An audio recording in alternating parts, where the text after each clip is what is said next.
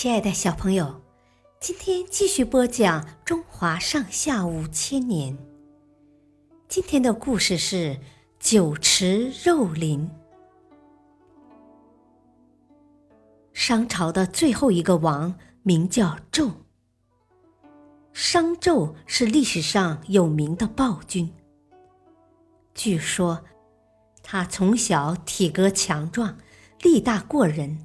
能轻轻松松举起两三百斤的重物，赤手空拳打死猛虎。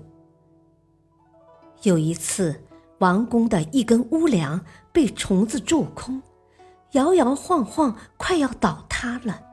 宫廷内的人们都吓得乱作一团，商纣却从从容容走上前去，单手托起屋梁。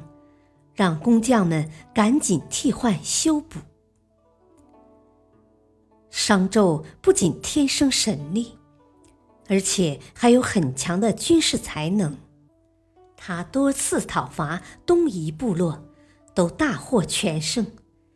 战争胜利后，大批的俘虏被送入都城朝歌，成为奴隶。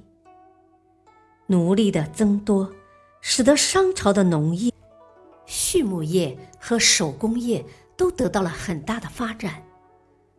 商纣认为这都是自己的功劳，不禁洋洋自得，不仅生活上变得越来越奢侈无度，而且性情也变得越来越专横残暴了。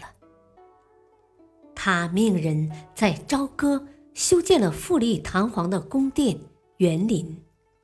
还修筑了一座高大的平台，取名为露台，把从各地搜刮来的奇珍异宝都藏在露台里。他喜欢喝酒吃肉，就命人在王宫里修建了酒池肉林。所谓酒池，就是人工挖一个大湖，然后在湖里灌满美酒。据说这个酒池大到可以在里面划船，能够供几千人痛饮。